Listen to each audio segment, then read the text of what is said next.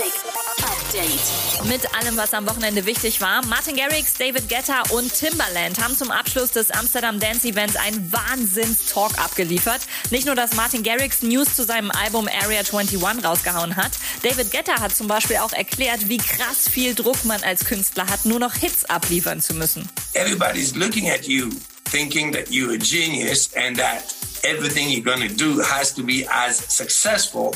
And then you start to stress because they don't know that that was just one good idea out of 10 shit ideas.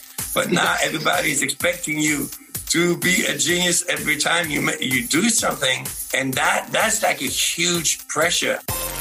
Der vermutlich angesagteste Pop-Livestream der Welt kam von Billie Eilish. Das hat selbst Drake gefeiert. Billy. What do you want from me?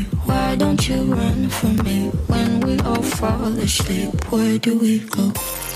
Dua Lipa, Camila Cabello und Eminem haben auf ihren Social Media Accounts nochmal ordentlich getrommelt. Alle sollen wählen gehen in den USA. In allen Bundesstaaten kann man ja vorher schon seine Stimme abgeben. In Eminems Heimatstadt Detroit gab es am Wochenende sogar Free Burger und Live-Musik bei den Wahlevents. Cardi B war eher geschockt, wie viele Trump-Supporter frei draußen rumlaufen. I don't like this shit. Look at this. Look at this. Look how they walking around.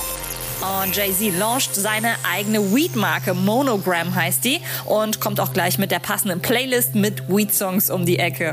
Update mit Claudi on Air.